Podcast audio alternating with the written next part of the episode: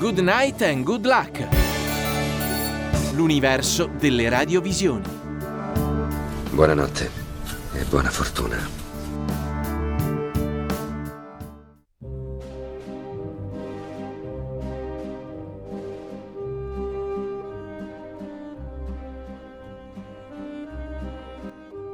Trentanove anni fa, la prima donna senatrice a vita, Dopo 39 anni di democrazia, una donna veniva elevata alla massima carica politica onorifica del paese. Non una qualunque. Prima ed unica donna a guidare un partito comunista nel mondo, primo dirigente ad opporsi al patto Molotov prima e all'invasione dell'Ungheria dopo, primo ex segretario ad essere radiato tra le prime a fondare l'UDI, perché da sempre in Italia le donne devono avere un curriculum più lungo e più pieno di un uomo per avere lo stesso trattamento, lo stesso riconoscimento. Ancora oggi la parità è un diritto da rivendicare piuttosto che qualcosa da poter dare per scontato. 39 anni dopo Camilla siamo a quota 4 donne senatrici a vita su 39. E così, con un po' di orgoglio, ricordi quell'anziana signora che guardavi in giardino nei pomeriggi d'estate senza capire che avevi la storia proprio lì davanti.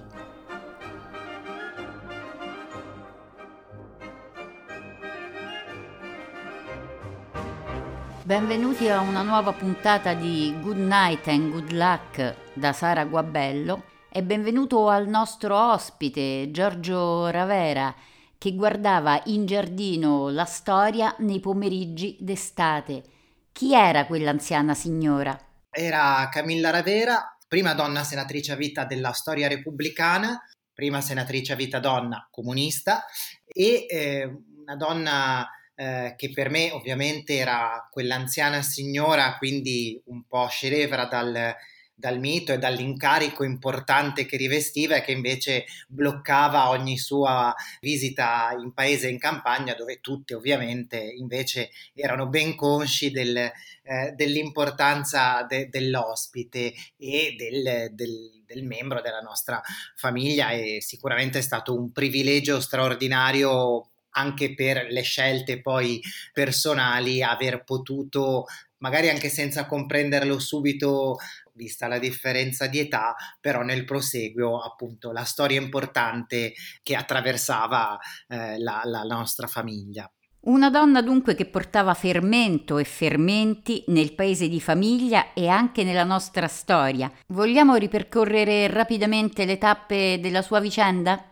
Camilla Ravera nasce alla fine del, dell'Ottocento nel Monferrato, la nostra zona di origine, ad Acqui, ad Acquiterme. Suo papà era un impiegato del, all'epoca Ministero del Tesoro, quella che oggi è l'Agenzia delle Entrate, e quindi giravano abbastanza.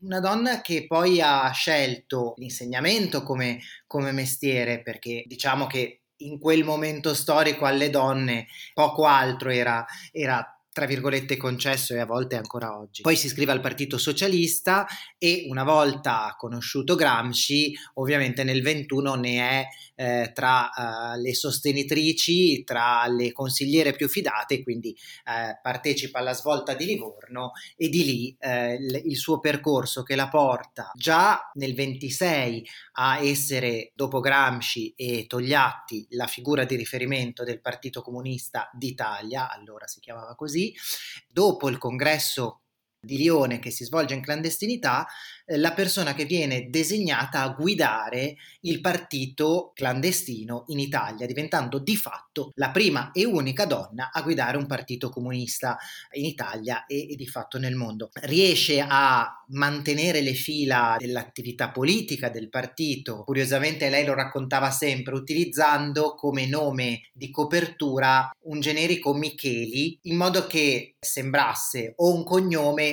o comunque un rimando maschile. Tante volte raccontava divertita che i compagni che le affidavano le relazioni sull'attività delle cellule clandestine del, del partito, vedendo una donna, le dicevano mi raccomando, si sinceri che Micheli venga a conoscenza di questa relazione, perché tutti davano ovviamente per scontato, compresa la polizia fascista, che la guida fosse in mano maschile non in mano a una donna. Questo è quello che le permise di eh, sfuggire alle, alla polizia fascista uh, fino al 30, quando poi viene catturata, di lì inizia carcere e confino dal quale scriverà lettera al partito e alla famiglia, fino ad arrivare eh, al confino di Ventottene dove è compagna di segregazione di Umberto Terracini e di, del presidente poi Pertini, con i quali condividerà ovviamente ragionamenti, politica, dibattiti e che segnano il primo, diciamo, stop della sua carriera politica perché proprio da Ventottene criticando eh, il patto Molotov-Ribbentrop verrà radiata dal, dal partito e riammessa solo a guerra finita.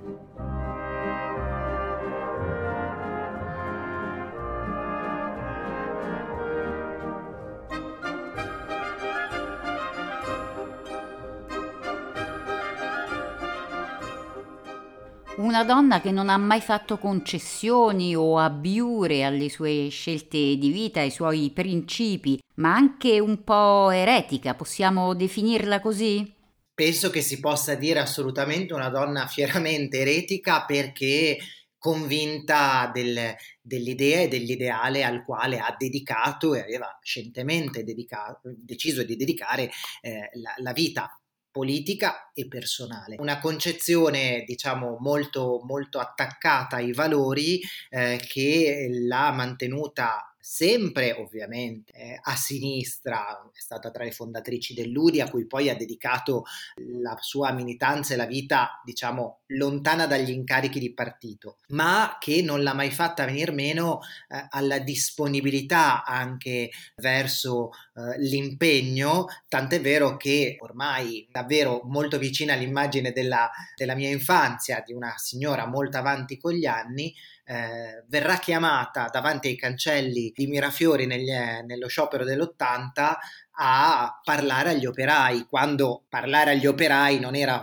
un comizio di fronte a poche persone, ma a migliaia, e certamente eh, di fronte a una platea che non era forse abituata ad ascoltare una signora di eh, quasi 90 anni. E quindi sì, una scelta di vita diciamo eh, totale, totalizzante di quelle di chi aveva la forza dei valori nei quali credeva. Un'anziana signora minuta e inflessibile a Mirafiori. Cosa andò a dire a quegli storici cancelli? La cosa che lei ricordava sempre, oltre appunto a, al fatto che le avessero montato un palco eh, molto grande per la sua, la sua, statura, che poi era una donnina appunto molto minuta, andò a ricordare l'insegnamento di Gramsci, che quindi era la testimonianza della sua coerenza valoriale, cioè quella di ricordare l'attualità della storia. E questo probabilmente fu non dico uno dei motivi, ma sicuramente una di quelle notazioni che poi nell'82 la nomina a senatrice a vita voluta da Pertini voleva essere un po' un, una sottolineatura a tutto il paese in quegli anni difficili, eh, quando per la crisi economica, la crisi sociale eh, e la crisi politica che stavamo già in allora vivendo, sembriamo un loop che torna sempre, l'attualità dei valori e della storia eh, sembravano un po' dimenticati e probabilmente c'è anche quella cifra eh, nella nomina a senatrice a vita voluta da, da Pertini.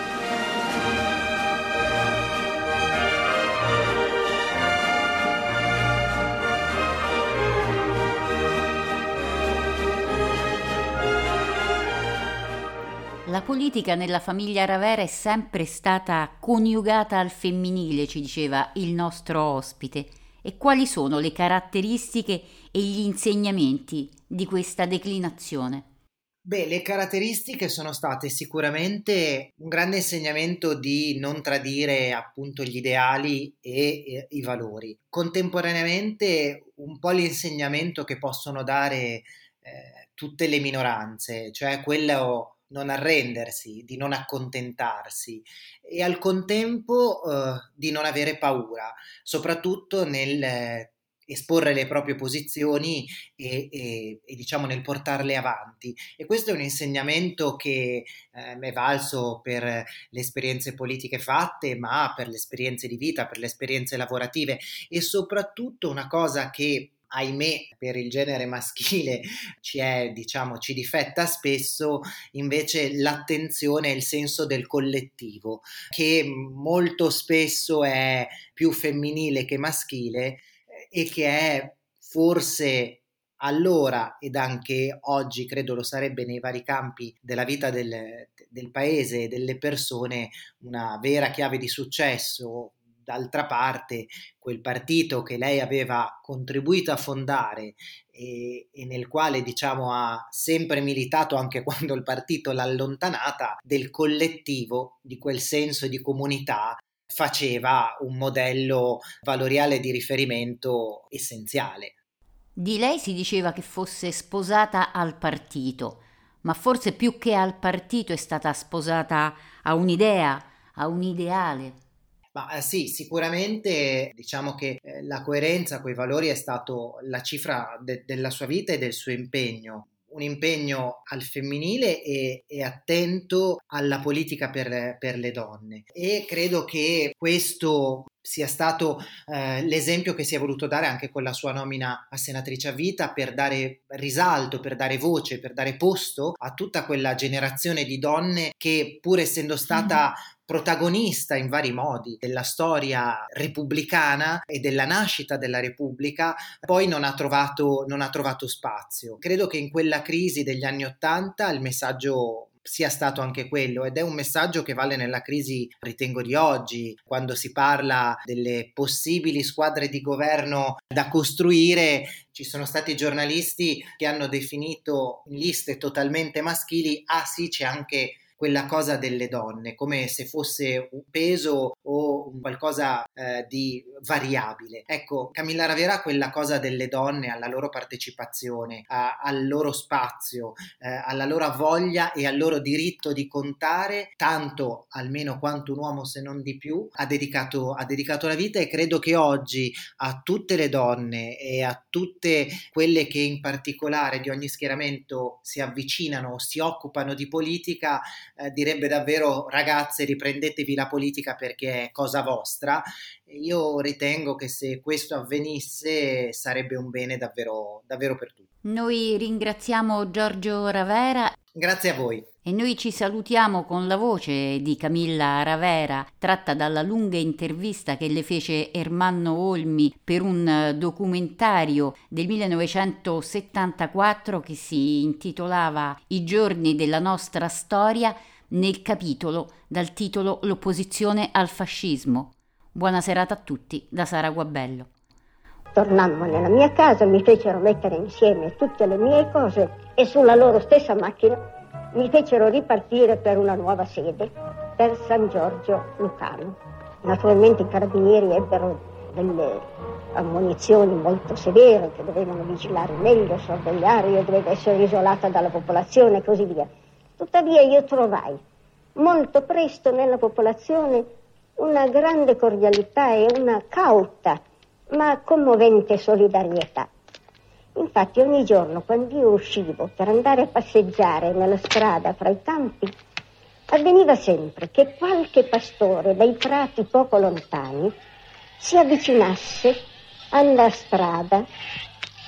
Oltre quella siepe mi camminava a lato e a voce bassa ma molto ferma mi diceva, statti tranquilla, noi ti guardiamo. One fine morning I woke up early. Bella ciao, bella ciao, bella ciao. One fine morning I woke up early find the fashions at my door. Oh, Partigiano, please take me with you. Bella ciao, bella ciao, goodbye, beautiful. Oh, Partigiano, please take me with you. I'm not afraid.